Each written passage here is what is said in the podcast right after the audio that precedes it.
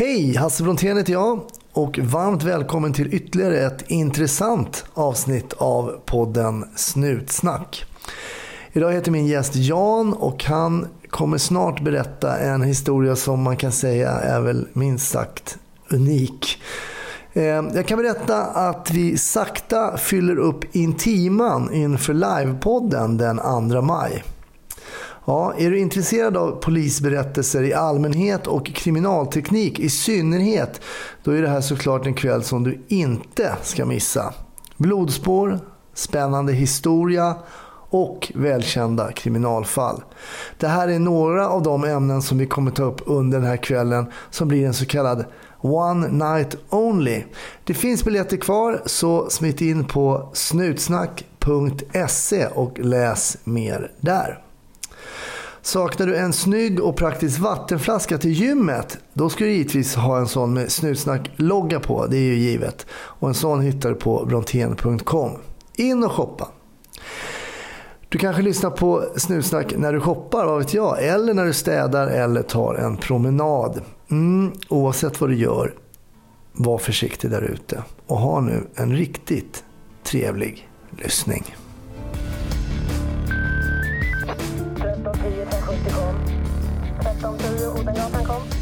Ja, det är uppfattat. Vi tar det. Slut. Bra. Klart slut. Välkommen till Snutsnack, Jan. Tack. Eh, jag får också tacka för vi har suttit och eh, snackat här på en, en trevlig frukost i Söderhamn. Ja, Och efter många om och men så har vi hittat ett rum som eh, är tyst. ja vi fick ju gå till polisstationen för att vi skulle hitta ett rum, men det vart ju bra. Det har varit bra till slut. Vi var först på hotellet där jag, där jag sov i natt men det var väldigt mycket ljud från någon fläkt där som vi försökte undvika. Ja, vi sitter i Söderhamn nu och eh, jag vet att det var här du började jobba som eh, polis. Ja, när jag sökte, eh, jag sö, sökte, eller jag kom in på första sökningen. Jag sökte till skolan 93, så jag började polisskolan i Sörentorp augusti 93. Och visste du då att du skulle hamna här i Söderhamn?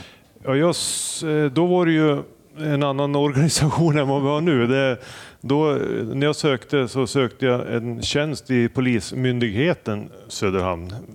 Alltså det var egna polismyndigheter i varje kommun.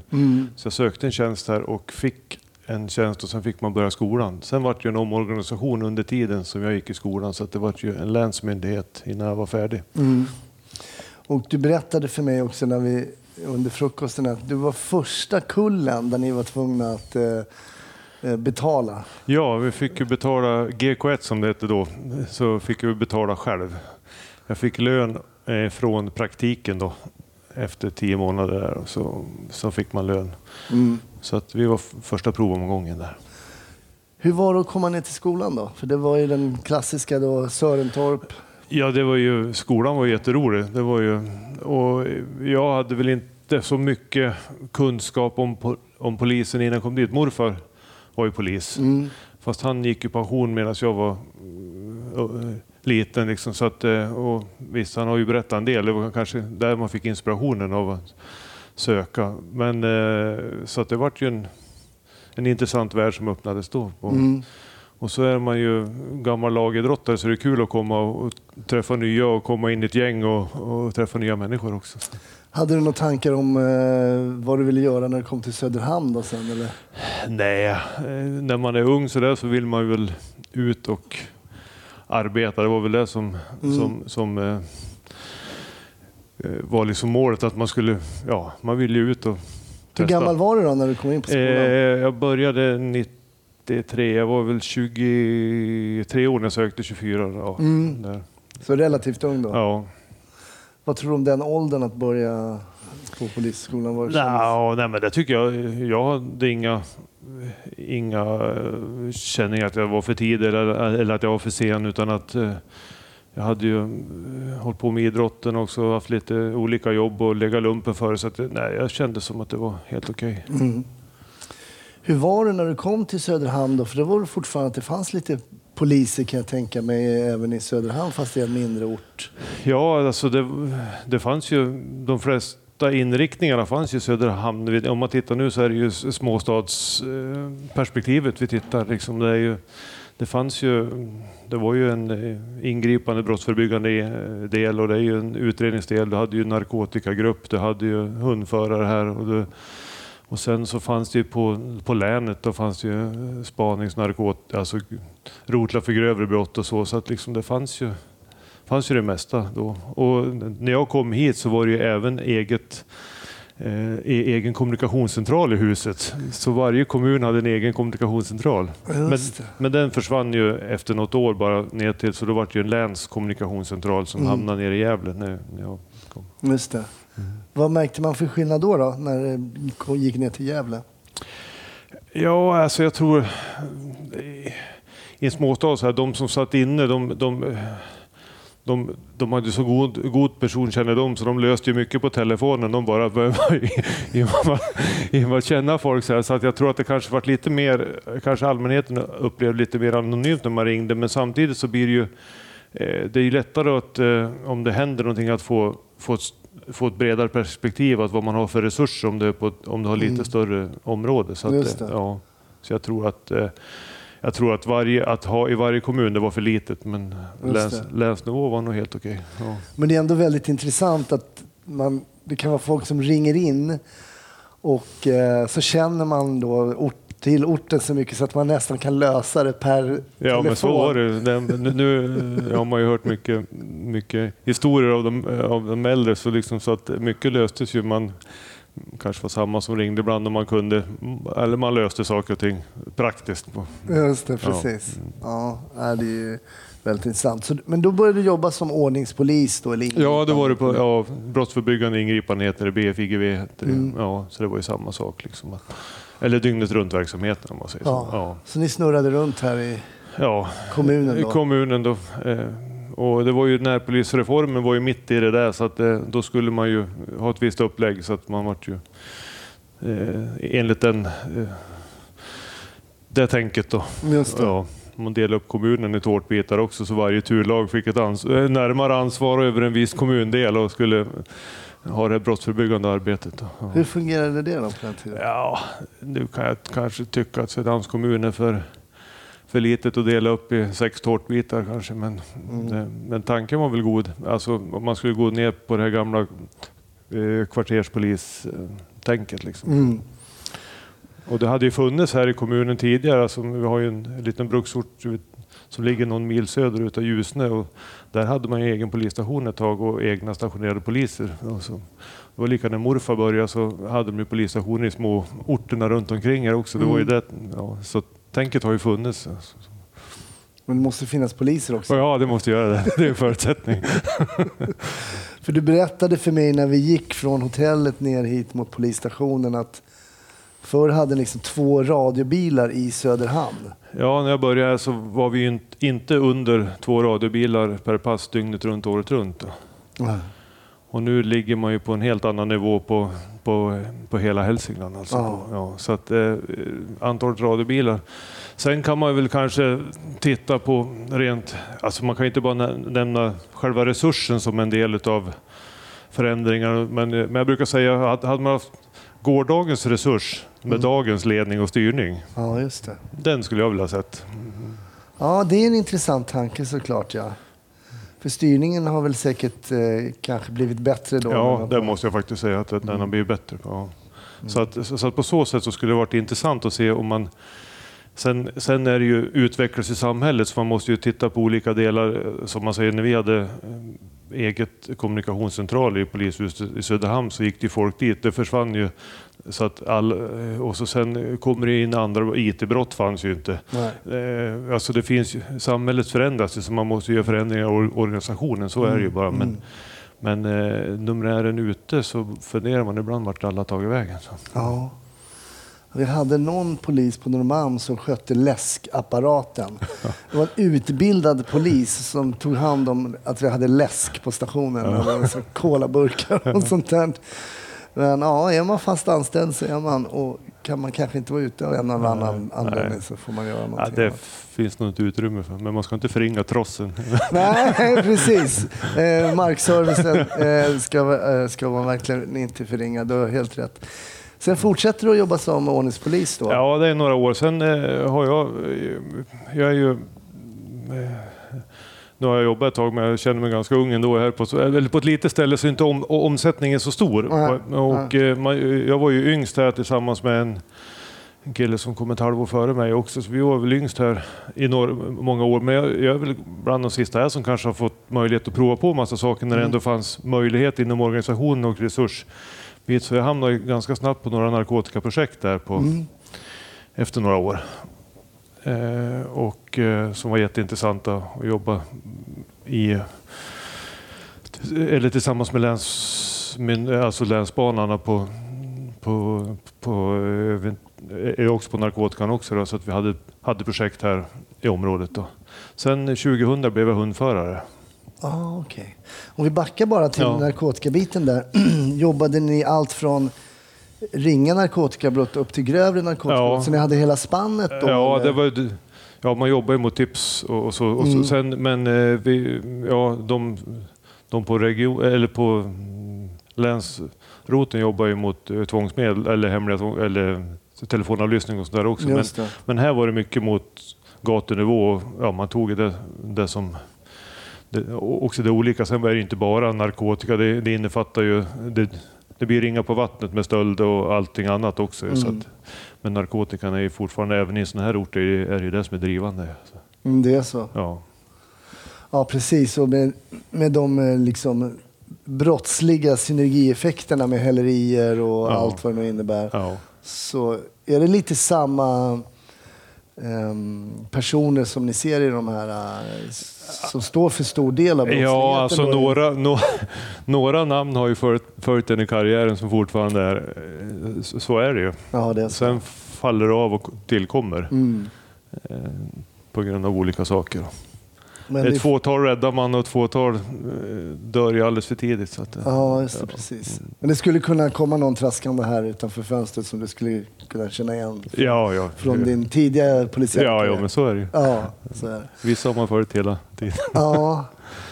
Men okej, sen väljer du att bli hundförare. Ja, jag åkte ju lite grann med, vi hade en hundförare som tillhörde våran tur ett tag där, så det vart man lite inspirerad. Jag var inte, hundmänniska innan dess, men det, var, jag fick åka lite grann med honom så vart det, såg att det var ett intressant jobb och få möjlighet att få prova på någonting. Mm. Så jag var hundförare i sju år och det var en jätterolig tid. Alltså det, mycket av de eh, anekdoter som en annan kan sitta och berätta så kommer från hundförartiden. Liksom, att det, för att då fick man ju, då vart det ju då åkte du på hela länet. Alltså då, alltså då åkte du på alla jobb. Alltså, Ja, Du hamnade ju mer i första, första ledet.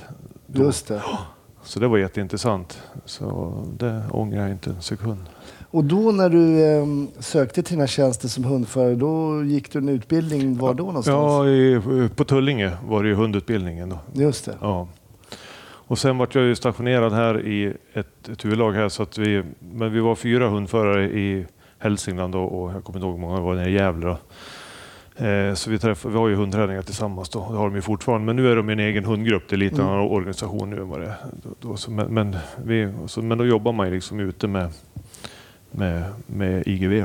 Fick du hundar som du var nöjd med? Ja, jag tycker att jag. Jag, jag i stort sett hade två schäfrar. Som, och, och den sista, den var jättetrevlig. Ja, Alltså- ja det, var, det var en jättebra hund tyckte jag. Ja. För att vi har haft eh, hundförare tidigare eh, som gäster i Snutsnack och Ja. man pratar om de här, verkligen de här olika personligheterna hos, eh, hos de här hundarna. Att man liksom kanske blir lite extra kär i någon. Ja. Och vad är det då som gör att du ser den sista? Vad, vad, vad skilde sig det till var- exempel? Ja, ja, men det första? tyckte jag också att det var, det var en trevlig. Men eh, ja, den första var ju fyra år när jag fick någonting sånt där tror jag. Det var ju en omplaceringshund. Och, jag skällde hela tiden i bilen. Åkte man på, på gågatan så här en lördagkväll. Jag skällde åt alla. Det, hela, det, liksom, det var, och den andra var kolugn. Han var liksom en liten familjebjörn, den andra hunden. Mm. Den var ju fostrad. Den fick jag av en kille som hade eh, jobbat som väktare och hade haft eh, pappan till hunden i tjänst och tagit en valp. Och, men skulle, så den var ju fostrad, den andra som jag tog över när han var ett och ett halvt, två år tror jag. Så att det, den, den var ju liksom lite godare om man säger så. Ah, okej, jag ja, om man tänker så. så Ja. Men ändå så fick man ju vara med och bygga den lite grann istället. Så att, Och jag vet ett ärende just när du jobbar som eh, hundförare som vi han pratade lite om på frukosten och den är ju, du är nästan tvungen att delge det ärendet för våra lyssnare för det är ju ett exceptionellt eh, spännande och intressant case som hände 2004 tror jag det var. ja, 17 december. Ja. Vad händer då? Du jobbar som hundförare. Ja, jag jobbade som hundförare då och eh, nu ser jag, det var väl precis i skiftet där när jag bytte hund. Jag kommer inte ihåg vilken, om, vilken hund jag hade av dem. Men eh, eh, den aktuella dagen så skulle jag egentligen jobba ett 17-3-pass. då på- Men jag var förskjuten till dagpass för att vi hade en försvunnen person i eh, Arbroområdet Mm. som vi hade ett flera dagars långt sök där vi, vid ett OF, gamla skidbacken i Orfa. Ja. Eh, Men då hade det ju avbrutits. Det där, han anträffas ju på, på dagen där så jag är på väg hem och ska ställa in så jag rastar hunden uppe på Hällåsen någon kilometer från centrum här vid idrottsanläggningen. Där tänkte jag går och rastar av och lite mysligt innan jag ska åka in och göra kvällen. Så Mm. då kom ju ett överfallslarm från Nordbanken, från Nordea. Då. Mm. Nordea heter det. Då. I Söderhamn. I Söderhamn alltså. Och eh, ja, då eh, är jag ju bara 50 meter från bilen så jag kastar mig i och ropar upp att jag är på väg ner. Hur ofta har du varit med om ett överfallslarm på bank i Söderhamn? Ja, det inte vid många tillfällen och inga skarpa så. Då har det varit falsklarm då eller? Ja, eller övningar? Ja, nej, det har väl, var ibland har det varit något falskt så. Mm. Vi har väl haft några bankrån här, men inte som att jag har varit med på dem. i alla fall. Nej.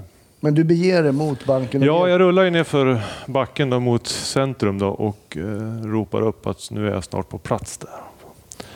Och eh, då får jag ju att eh, eh, gärningsmannen har lämnat en bil i riktning mot resecentrum. Ut mot E4 alltså. Mm. Och då frågar jag LKC, vad vill ni ha mig? Ja, jag, men åk efter, åk efter liksom, för att han har ju lämnat då. Mm. Eh, Vet du hur långt efter du är då ungefär? Jag ligger nog kanske en, ja, jag- en halv minut, en minut efter skulle jag tro. Mm. Så väldigt Ja, nära. någonstans, det, alltså, det är jättenära. Alltså, alltså, så. Mm. För eh, ja, jag, jag, jag, det känns som att det här det var på håret. Alltså, på. Mm. Eh, sen finns det massa detaljer hur rånarna har åkt. Men, det, men när jag kommer fram till eh, rondellen där ut mot E4 så frågar är ju massa avfarter. Ja, just det. Så då frågar jag LKC, vart, har, har vi något mer? Vart ska, jag, vart ska jag åka? Ja, för då är man ju blind och plötsligt Ja, för det, det har alltså en, två, tre, tre avfarter att välja på. Mm. Mm.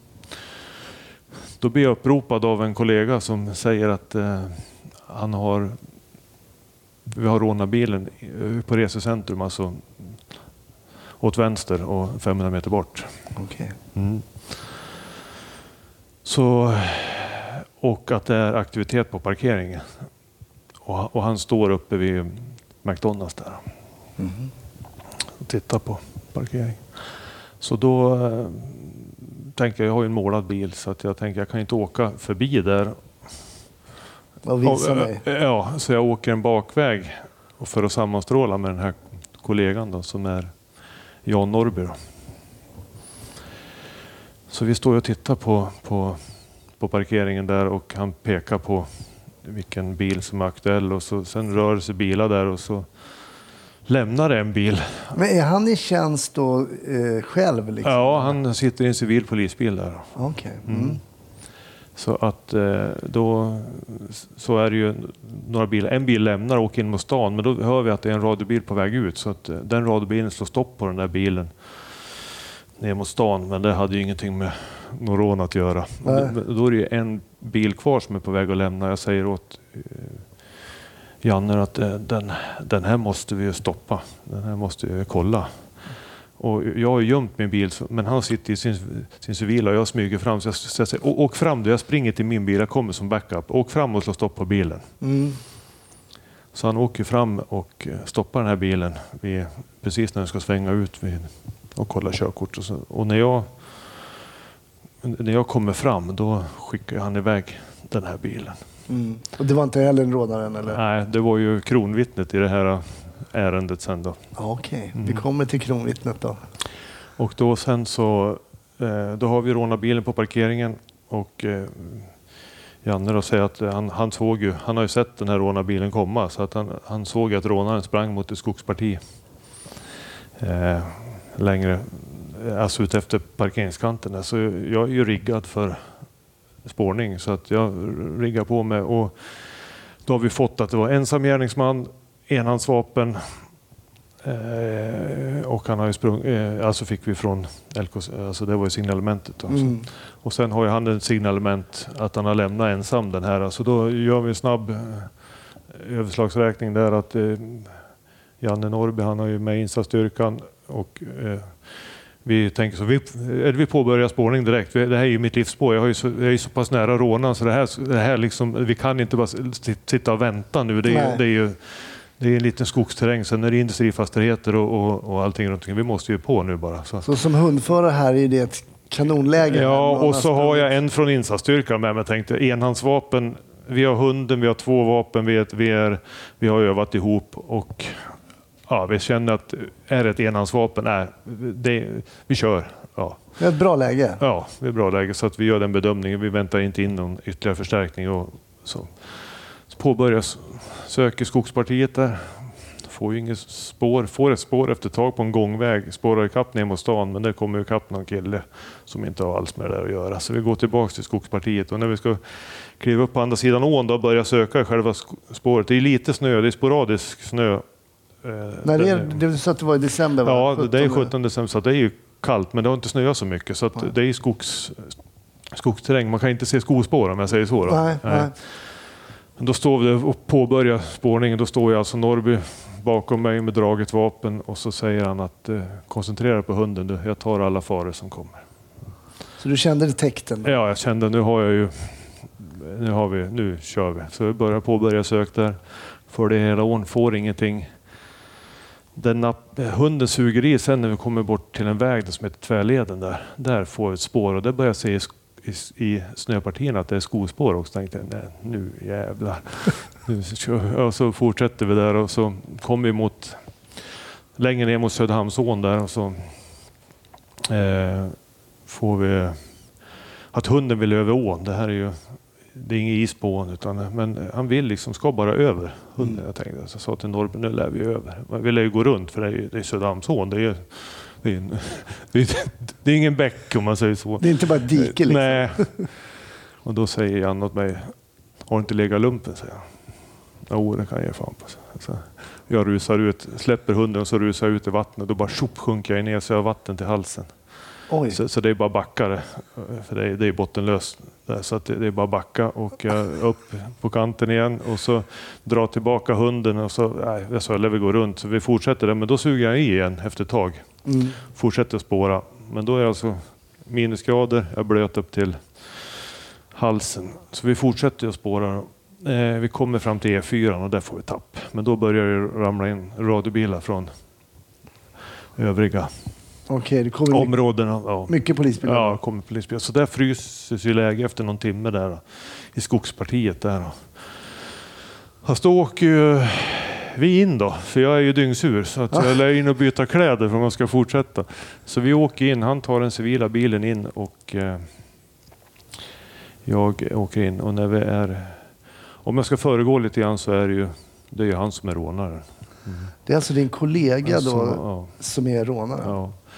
Så han har alltså rånarbytet i sin civila bil. Så när vi åker in här så parkerar vi i garaget. Jag håller upp dörren åt honom när han går in med 700 000 i polishuset. Så han har alltså i sin väska så har han där hela rånarbytet? Ja, Alltså. han åk, jag går in i omklädningsrummet. Han åker upp till sitt tjänsterum här på överplan där vi sitter idag eh, med sin väska då, innan han kommer ner och byter om också. Men då i det läget så har du inte den minsta aning om att det skulle kunna Nej. vara han. Nej, inte ens ut. Utan vi åker ut sen och fortsätter fortsätter eh, jakten på honom själv. För jag tänker när ni kommer upp där, han säger att han har sett rånaren springa in. Reagerade, jag tänker du som var hundförare, borde det inte ha funnits spår? Om, eller kan det ha varit så att det var... Nej, så här i efterhand så, men man var ju så Alltså, man var ju så på, det skulle ju bara finnas. Och han, han han pekade så måste det ju finnas där. Ja. Man blir nästan förbannad, varför får jag inget spår? Men sen när det efter några hund, ja, det är, det är 400-500 meter så suger han i. Men det visar sig sen att det är en annan som har fått, någon annan person som har fått fel på bilen som har genat över och Så hunden gör ju rätt sen Ja, det, i, i, i, steg två. Så att det är liksom inget... Så han fick hugg för sent. Ja, som- ja så att, alltså, för det fanns ju inget spår i skogspartiet, för det har inte varit någon där. Nej. Men det är lätt att tänka på det. Ja, sen. men, har det varit snö där, då har man ju snabbt kunnat sagt nej, det är ingen som har gått där. Nej, precis. Nej, men när det inte är någon snö, då kan man ju inte utesluta. Alltså, då måste man ju, och så blir man nästan förbannad på hunden. Han har ju sprungit här. Just det, precis ja. Ja, du måste ju hitta någonting. Ja, men okej, vi går tillbaks igen då. Då är ni på stationen, du får byta om. Ja. Han har lagt in sina pengar på sitt rum. Ja. Det här är helt absurt Ja, alltså. sen åker vi ut igen då, och så påbörjar vi eh, söket i, i det här skogspartiet. Det är ett skogsparti där vi, vi E4 där vi fått tappet. Så vi, det beslutas att vi ska gå på stort, stort sett skyttelinje igenom med armbågslucka och Just det. gå det. Så jag och, och, och Norrby ingår ju en del i den här sky- skytteligan där, alltså i, i skyttelinjen där. Liksom. Så att, och när jag har gått igenom halva ungefär, då får jag ett samtal från eh, spaningsledaren och Sune Nord, han som var utredningschef här på som säger att ja, vi måste omgruppera. Jag har fått in tips att eh, rånarna sitter i en lägenhet i Stugsund.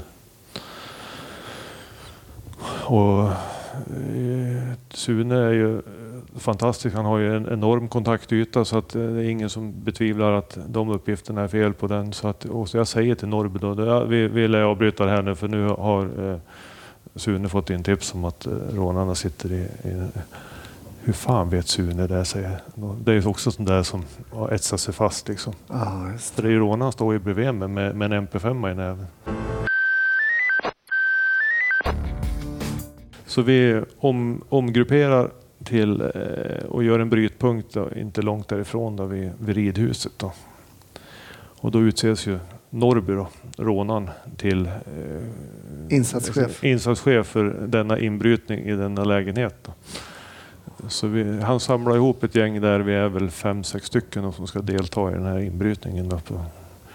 Så vi riggar på, åker ut dit och Mot folk som han vet är oskyldiga. Ja. För han är ju själv, det är han själv som har gjort.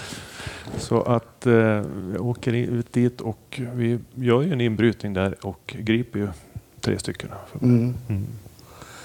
Och de blir sedermera både anhållna och häktade. Ja. Men vad, för jag tänker då så här, det måste ju ha funnits någonting på dem. Eh, Man blir ju inte häktad bara. Alltså anhållen kanske man har några Ja. indicier, men vad, vad var det som... Ja, dels, eh, Talade- ja, dels så det här tipset och eh, dela, delar ur, eller anknytning till den här konstellationen hade ju varit in på banken. Det ser man ju på övervaknings... Ah, okej. Eh, om det var dagen innan eller samma dag, det kommer jag inte ihåg. Nej. Eh, Plus att det, fann, ja, det fanns, och så sen signalementet på en av dem stämmer ju klockrent på det signalement som Norrby uppger han såg på den som sprang.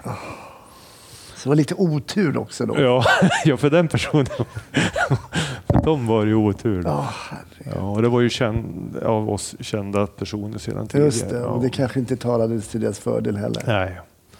Eh, men eh, mm, eh, och sen när vi kommer in då på natt, kvällskvisten därefter, har låst in dem där och vi har eh, så... Kände du som så här, men nu, nu har vi nog fått eh, rätt killar Ja, här, liksom. ja, på något vis så kände man sig riktigt nöjd där. Det vart ju en lång dag det där.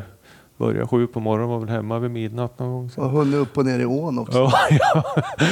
lite olika saker. Ja. Eh, så att, eh, det... Var det någonting när du gick och la dig på kvällen som var så här, fasen det är... Var det no... Eller kändes det, var det, var ingenting som gnagde just då? Nej, liksom? inte, inte just då. Men, men eh, sen på, innan vi går hem då så eh, kommer Norrby till mig och ber mig att kan du lämna tillbaka ett körkort? Jag, vet, jag glömde lämna till, tillbaka körkortet på han som, vi, som jag kollade när vi åkte ner på parkeringen. Just det, du berättade att det Ja. var en person som han stoppade. Ja, det är kronvittnet där. Så jag eh, går och lägger det i, i Sunes låda och skriver att här har vi ett kronvittne som måste höras. Då. Och eh, det, den eh, mannen eh, lämnar ju ett förhör som gör att man snabbt kan börja fundera på vem som var rånaren. Då. För vad säger då den här personen? Som, Ja, Elin, nu har jag eh, eh, alltså inte pratat med honom personligen, men, Nej. men liksom just att, att, det är, att, att han stort sett säger åt honom att, för han har ju sett att det var ju han som lämnade bilen och gick från rånarbilen till den civila polisbilen, så han hade ju sett och, och han såg hela förloppet? Ja, så att han... Att den här ja, Jan Norrby bytte bil helt ja, enkelt? så han konfronterar ju honom direkt på plats där med det där. Alltså han hade sagt det till honom? Ja. Att, vadå, det var ju du som... Ja, det var ju du som gjorde. Så att, men sen så... Men då, alltså, då kan man ju undra här, alltså, för att då på något sätt av kanske nervositet eller någonting så har han av misstag behållit den Mm. här personens körkort. Ja. Och nu när man ska man inte tänka som en brottsling här lite, Nej. men det kanske hade varit smartare att slänga det här körkortet Ja. än att ge tillbaks det till spaningsledningen. Ja, så kan man ju tycka. Så han blir ju oerhört viktig den här personen. Ja, det där är ju det, utan honom så. Det var ju, det var ju första knuten, den största knuten. Men vad händer när, vad händer när ni börjar liksom ana att vänta ja, men sen då så när man på, var det på lördagen. Jag började ju 17 på lördagen igen. Då. Man gör, gjorde ju sån här 17, 17, 3. Alltså Mm. fredag, lördag och så eftermiddag på söndag. Det var ju de turerna man hade. Just det. Så då, då kommer vi in här och då, då kommer jag ihåg att vi sitter här nere i fikarummet. Då sitter ju spaningsledningen och tittar på övervakningsfilmen. Då kommer ju Norrby in tillsammans med sonen sin. Också och sätts och tittar. Jag kommer ihåg hur en, Kommer in var? På in hit på, på polisstationen. Vi sitter och tittar där Ja, på, ja, på filmen. Och, filmen från banken? ja, från eller? banken. Ja. Och då eh, kommer jag ihåg hur en av mina kollegor eh, ut, säger uttrycket att de tycker att det är en sån jävla klantig rånare. Då si- sitter Norrby bakom. Eh, men ja, så att, eh, ja, men då tittar vi där och sen, ja, vi, vi fortsätter att jobba på den här, alltså vi har inte någon vetskap om men sen på, sönd- på under helgen då så hörs ju det här kronvittnet utav utredningspersonal. Då. Mm. Och eh, jag, eh, jag och en till kollega som, eh, som också, eh, en annan hundförare som var med senare under kvällen som hade passet efter mig. På, Mm. eh, vi- vi börjar, eh, det, det är hans fru som är den som hör den, eh, det här kron, kronvittnet. Ah, Okej, Så okej. att eh, vi börjar ju prata om det, för hon har ju berättat för honom. Och, och så börjar vi eh, börja prata ihop och som, om, man börjar få liksom detaljer kring hur var så vi börjar, liksom, det börjar men det, det, alltså mot det här att han skulle vara rånaren och så börjar vi titta på detaljer. Och det mer och mer börjar ju Alltså vi har ju inget konkret. eller? Nej, jag fattar. alltså, man, alltså indicier. Men del. bara den här första liksom tanken om att det skulle vara en poliskollega. Hur, hur svår är den att liksom... Ja, jag, jag, alltså, det är ju en absurd, men, så, men samtidigt så, jag, jag, jag kommer inte ihåg känslan hur jag kände riktigt då, så, utan man vart ju nästan triggad på något vis också. På något Mm. För eh, Peter och jag då, som den andra kollegan så satt ju och pratade mycket om det där då. På, sen ringer vi till Sune och ville, ville, sätt, ville prata med det. Vi hade ju byggt upp en indiciekedja på, Mm. så vi träffade ju Sune hemma hos, eh, alltså spaningsledare hemma hos Peter. vi vågar inte gå ner hit på polisstationen. Nej, just det. Och så okej. berättar vi våran, eh, våran teori. Då. Och sen kör man igång. Man har ju en parallell utredning sen då med, med utredningsfolk. Sen, sen blir inte jag riktigt delaktig i utredningen. Sen, men jag hjälper ju utredningen med lite åtgärder och sånt. Då, Så Mm. att jag är informerad under resans gång. Men, eh, och så, men en rolig sak sen som är, eh, eh, Norrby lånade min telefon när vi var på väg in där. Min jag hade egna telefoner på hunderiet eh, då. Så. Mm. Och den där tapp, säger han att han tappar bort när vi kommer in. Den- där var en liten sån där eller mobiltelefon. Ja. Och på morgonen efter när jag vaknade då på lördag morgon, rånet var ju på en fredag, så på lördag morgon så skulle jag skjutsa frun och jobba ute på E-center där på, i, i, i en butik. Så jag skjutsade ut henne till hon började vid halv tio.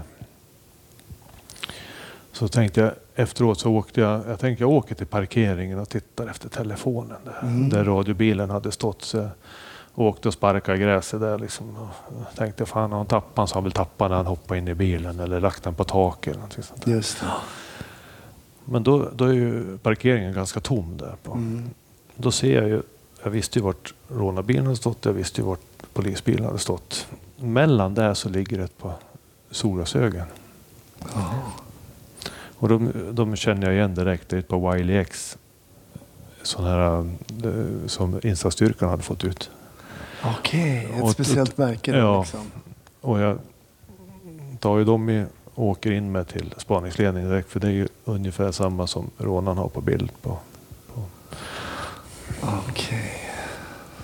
Så det är ju också en liten rolig. Och jag visste ju att insatsstyrkan hade fått ut de där glasögonen. Var det de glasögonen som det var Roland ju hade? hans, hans glasögon. Okej, jag tänker på de här tre gentlemännen som sitter häktade. Sitter de, fortfarande, sitter de häktade Ja, över helgen ja, där? de, ja, de sitter över helgerna. De, så att, mm. Och sen blir de släppta? Ja, sen blir de släppta. Så att, ja. Och vad händer med Jan? ja, men alltså han fortsätter att jobba i, i sitt, utan att det försiggås en utredning här under tiden. Då. Sen så ger det ena till det andra. Det, ja, vi har, eller jag har ju berättat det flera gånger i flera olika Mm. medier, men det är också lika, det är att han, han köper en bil för, för pengarna och där finns ju betpengarna så det får man ju reda på sen. Ger det ena det andra då är det ju, det är ju spiken i kistan.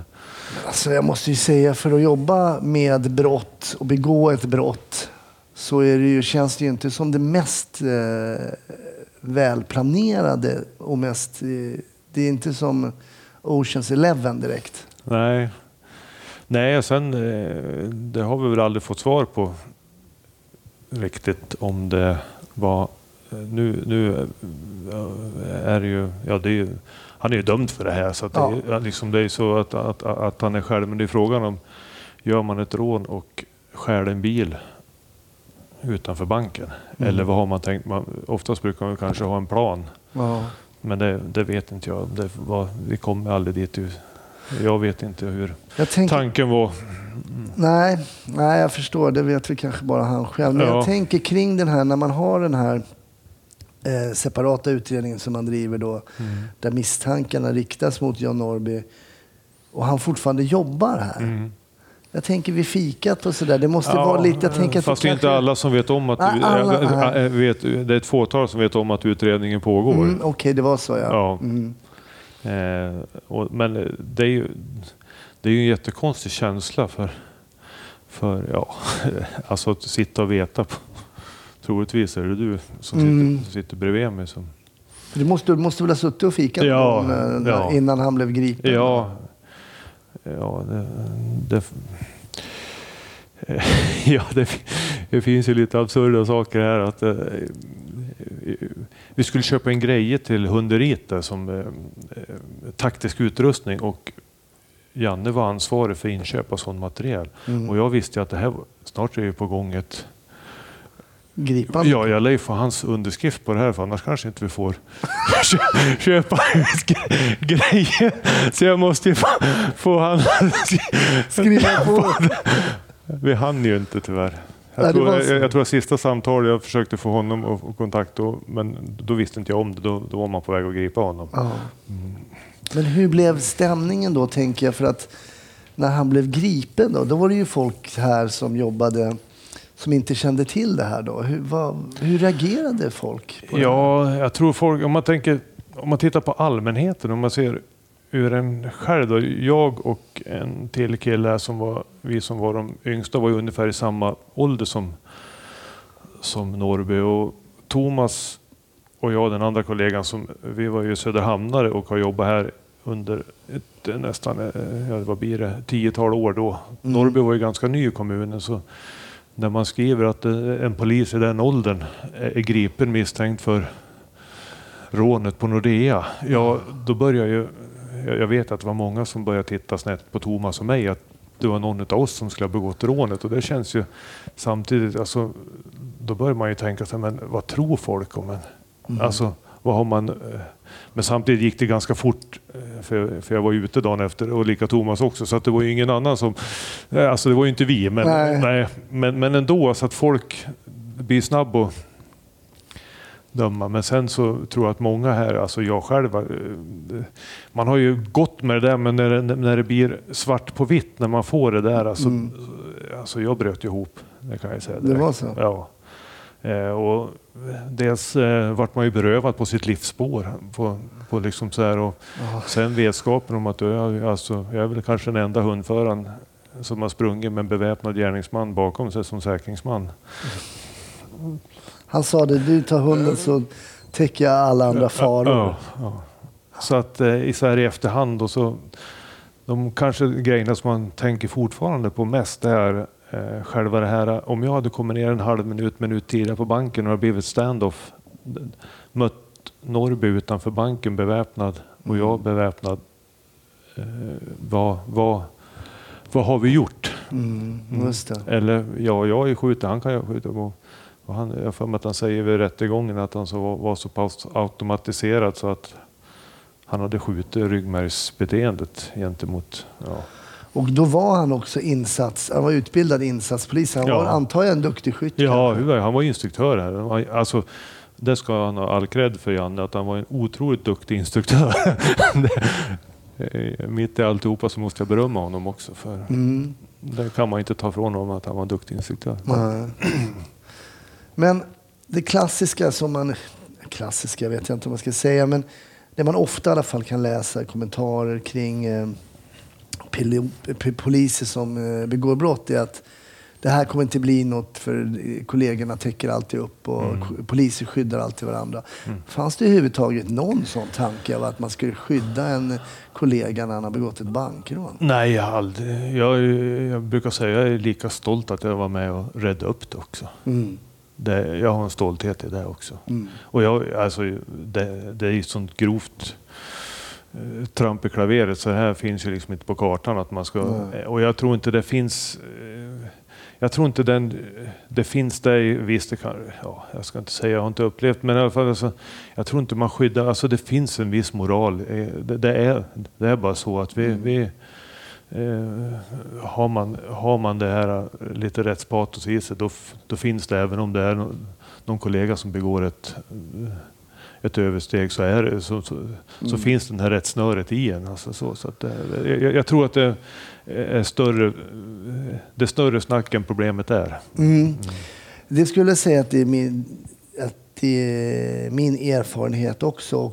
Att man, när jag jobbade som polis, att man inte hade något värde i att ha värdelösa poliser ute på gatan. Därför det drog bara ner liksom ryktet för oss som då jobbade. Och varför ska vi ha dåliga poliser där ute? Ja, för det är ju så att eh, alltså man blir ju dragen över samma kam. eh, Och så, så, att det är lika nu med, jag tänker på det här med sociala medier och, och man, vissa uttalanden, vissa, alltså det där måste man vara försiktig med för uttalar det som privatperson så blir det även som polis. Mm.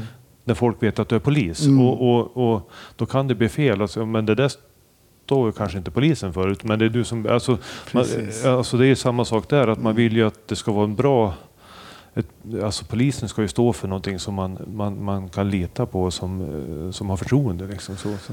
Jag tänker på det som du sa också, att här man går ut i media och berättar att nu är det en polis som är misstänkt för det här bankrånet. Och du sa vid, någon, vid något kort tillfälle så kanske folk tänkte på dig och på din kollega. Att, och, jag kan tänka mig att det är en liten olustig känsla. Vadå? Jag har ju jobbat här i tio år i den här orten och har ni inte märkt att jag är av det rätta virket? Liksom? För jag tänker också när man jobbar i en mindre ort så att man måste väl, som du säger precis med sociala medier, att du är ju då både Jan, eh, the police och sen är du ju då civilpersonen. Hur känner du att man måste anpassa sig till den situationen när man jobbar på en mindre ort? När du är både och hela ja, tiden? Ja, alltså, eh, jag, det blir att du är ju i stort sett eller det är kanske är olika om man upplever, jag vet inte, alltså nu pratar jag för mig själv, hur jag, hur jag upplever. Man är ju i tjänst, alltså all, de flesta, alla vet inte att jag är polis, men, men många sen jag har ju hållit på med idrott tidigare och har väl kanske varit en offentlig person via idrotten också, så kommer man in på det här, alltså att det, alltså det finns kvar. Alltså så att man är, man, man, men samtidigt så måste man hantera på, jag tror, eh, min uppfattning är att man måste vara otroligt eh, man ska ju ha respekt för alla, man ska respektera och man ska ju ha, va, ha, eh, kunna hålla på... Alltså skulle jag gå runt och pladdra om allting, alltså då skulle jag inte vara långvarig här. Utan här måste man verkligen... Ska man få förtroende för att det är ofta man sitter med på saker så börjar folk berätta, ja men jag, det där stämmer ju inte. Jag vet ju hur det egentligen gick till. Alltså, Men där kan man inte börja gå in och... Alltså det, det går ju inte och, och, och, och, sen lika det här att man, man måste lyssna på folk. Det går även om man, ibland tycker man men, eh, det, men, men man får ju ta den tiden. Man får ju, och sen är får ju vara beredd att folk ringer. Det är enklare att ringa till mig än att ringa till RLC. Mm. Om man Om- känner det ja, ja, man känner alltså, så, sådana, Men det får man ju ta. Visst, visst, ibland kan man ju tycka. Men, men så är väl en annan också. Det är enklare att prata med någon man känner än man... man Så är det ju såklart. Ja, och det får man väl se som ett förtroende också. På, Mm. jag tycker, fast jag upplever så länge man kan skilja på sak och person, liksom att man, att, om man försöker behandla alla med respekt. Sen kanske inte stå, att jag, eh, står, att jag eh, accepterar det, du har gjort, men jag accepterar dig som person. Och Jag kan, man, kan man göra den skillnaden, då, då tror jag man kommer långt. Så det, Mm. och jag tycker, eh, på mina år så tycker jag det, faktiskt det positiva att känna folk än att vara anonym har varit överväg. Ja. Mm. Jag tror det är våldsdämpande och att eh, man får ett bättre förtroende. Alltså Mm. att man kan få... Det är helt övertygad om att så. Alltså att man får en bättre kommunikation med folk Mm. om man säger så. Mm. Nej, precis. Det är jag nog helt övertygad om. Bara man känner varandra lite grann och vet eh, att små saker om varandra gör att man kanske inte slåss med den personen Nej. till exempel. Eller något sånt. Nej, och sen att man kan, man kan bygga pussel. Nu börjar det bli så, det kanske var enklare förr när inte folk var lika mobila som det är nu. Nu är det ju så mycket, men samtidigt, är, man får ju en viss kunskap om Mm. området. Nu jobbar vi på lite större ytor än man gjorde när jag började. Så att, Mm. Men vad gör du idag då, Jan? Nu är jag gruppchef för eh, grova brott i Hälsingland. Mm. Jag har en liten hybridgrupp på 15 man som eh, jag brukar kalla det som ett litet Kinderägg. För det är tre önskningar i ett. Vi, heter Grova brott Hälsingland men vi har eh, barnutredare och relationsutredare och grova brottsutredare i samma grupp. Då. Ah, Okej. Så vi utreder eh, li- lite mer specifika brott. Det är en ganska stor yta då. Ja, vi, vi är ju för, företrädesvis Hälsingland, men vi jobbar ju... Nu är det en nationell polis, så vi kan ju skicka folk var som helst. Men Ja. det är ju ja, mest i Hälsingland, även på länet. Då. Speciellt grova brottarna, de som jobbar med, med, med, med mordutredningar, så får jag åka lite mer. Mm. Mm. Och din uppgift, vad är det som chef för den här gruppen? Ja, jag ska ju, ska ju be, se till att uh, utredningar blir gjorda. Jag är inte förundersökningsledare utan jag har förundersökningsledare till, till, som, som sköter den Okej, delen, mm. delen åt mig. Men jag, jag fördelar ju arbetet och, och ska coacha mina medarbetare och försöka få en bra arbetsmiljö för dem och att vi gör det vi ska. Och hur ser det ut i Hälsingland idag? Det är ju som sagt ett stort område med kanske glesbygd och mindre orter och sådär. Ja, vi har ju, det, det är liksom fyra, det finns ju fyra eh, polisstationer i, i men det är, ju, det är ju fler kommuner men det finns Mm. fyra stationer. Det finns ju mindre kommuner också. Så att eh, det är ju en del yta. Tittar man bara på Ljusdals kommun är lika stor som Västmanlands eh, län ungefär. Så Liksom så att det, det, ytmässigt så är det ju, fast det är ju inte lika många invånare som i Västmanlands län. liksom, det, det, det, det är ju, så att det blir mycket åka och, och Eh, vi får försöka få ihop det. Så, men det är ett nära samarbete. Vi, eh, vi ska försöka hålla alltså, på, eller på de som jobbar ute. Det är viktigt med förstahandsåtgärder för att Mm. vi ska kunna, alltså, för vi Mm. kommer in i ett andra skede. Så att vi, vi får ju, det är ständig samverkan med andra enheter för våran del. Att få, så att vi ska få så bra utredningar och så bra lagföring som möjligt. Men det begås även grova brott i Hälsingland? Ja, det är ingen skillnad där. Sen kanske inte lika ofta som på alla andra ställen. Nej. Men vi har ju, man ser ju om man tänker, som vi satt och pratade innan, det, det här med social oro och sånt där. Alltså att, eh, vi har kanske inte det på samma sätt här uppe men eh, Gävle börjar komma lite grann med bilbränder och grejer. Det, det, det, det kommer men även en liten stad kan man ibland se att den är segregerad. Mm. Eh, och, tyvärr. Mm. Och det är sånt där som vi får jobba mot också. Alltså man man vill ju helst att inte det där fenomenet ska komma till Nej, de. Ut, utan inte. att där vill man ju att man ska Såklart kunna inte. jobba brottsförebyggande och få bort det. Men det finns ju fort, alltså incitamenten med, med narkotika och, och, och vapen och, och sådana brott som kommer där under finns ju här också. Utpressning, eh, personrån, eh, narkotika, grov misshandel i, i kriminell miljö. Så. Mm. Fast det är ju fortfarande så är det ju trygga områden här. Mm. Ja. Jag menar mycket av det man läser om i, i lokalpressen så, här, så brukar jag säga att det är liksom det är ju sådana miljöer där inte vanliga Svensson så här, utan att det är ju kriminella miljöer mycket. det. Jag, jag sett att eh, vanlig, vanliga medborgare blir utsatt för inbrott och, och sådana saker. Så är det ju. Men liksom Mm. just det här med våldsbrotten, det är ju fortfarande ett tryggt, jättetryggt område. Just det. Du berättade för mig, vi pratade lite om det här ärendet med Jan Norrby innan, för Ja. det är så exceptionellt spännande tycker jag och ovanligt såklart Ja. också. Eh, Men då sa du, men jag har ju varit med om saker som har påverkat mig mer, sa du, än just det här ärendet. Ja, men alltså om man tänker sig rent eh, personligen. Alltså, Mm. Så finns det, alltså, det har väl alla som har jobbat många år inom polisen. Har, alltså, jag har sparat varenda anteckningsbok som jag haft i benfickan. Jag har, jag har sparat dem så jag har dem i mitt skåp. Alltså, så, så ibland, Det är häftigt. Ja, så att liksom, men just att man har ju varit med om så otroligt många händelser. Så skulle varje polis skriva sina memoarer så skulle du kunna ha en bok efter varje polis, tror jag. För Mm. det är så många, och speciellt när du jobbar i yttre tjänst och, och eh, att du kommer på så många otroliga händelser som du inte, alltså det är svårt att beskriva ibland. Mm. Eh, många gånger är det ju eh, tragiska händelser. Eh, Många gånger kan vi sitta så här och skratta åt det efterhand, liksom att man, helt absurt. Liksom. Mm. Och många gånger, ja. Men alltså, det finns ju många händelser där man själv har varit i sånt läge där man ja, har tänkt att jag ska skjuta eller ska jag inte. Alltså, Mm. eller ska jag, ska jag, nu har jag lyckligtvis aldrig behövt göra det. Men, men, och sen också när man har Bland det första jag kommer ihåg när vi var i Bollnäs, en ung narkotikapåverkad tjej som vi skick, skjutsade till sjukan, jag tror under var 15 år och höll på att dö där på britsen. Alltså sånt där. eh, Ja. när läkarna skriker att vi tappar henne, vi tappar henne. Alltså, alltså då börjar man, det är sånt där som man inte, eh, när man har barn själv, liksom, Ja. jag tror hon var 13. Alltså det, sen finns det där när man jobbar på, med narkotika några år, eh, då, det finns ju sådana som man har hjälpt och som man har jagat så förbannat och så sen kommer in några år senare och vill träffa henne och prata om Då har de fått jobb, familj, barn. Sånt där också. Det, det blir ju en det blir ju en, eh, en boost. Jag tänker, all tid jag lägger, har jag räddat någon också. Liksom. ja, det. Så det finns både glädjeämnen och, Ja, det är häftigt. Ja. Det är, och, sånt påverkar ju också. Liksom, att man, ja, men då har man gjort, sen, sen kanske inte så många, men alltså, det, det finns ju ljuspunkter i tillvaron. På, mm. Och, Men Ångrar du att du klev in där på eh, Polishögskolan? nej, jag, jag hade ju en fotbollskarriär också samtidigt. Så att, eh, som jag kanske ångrar ibland att jag avslutade. Mm. Men jag ångrar inte att jag klev in på, på, in på Polishögskolan. Ja, det gjorde du inte. Vi ska runda av med någonting eh, mindre allvarligt. När du, lite förströelse och kanske en, en, en film eller en tv-serie.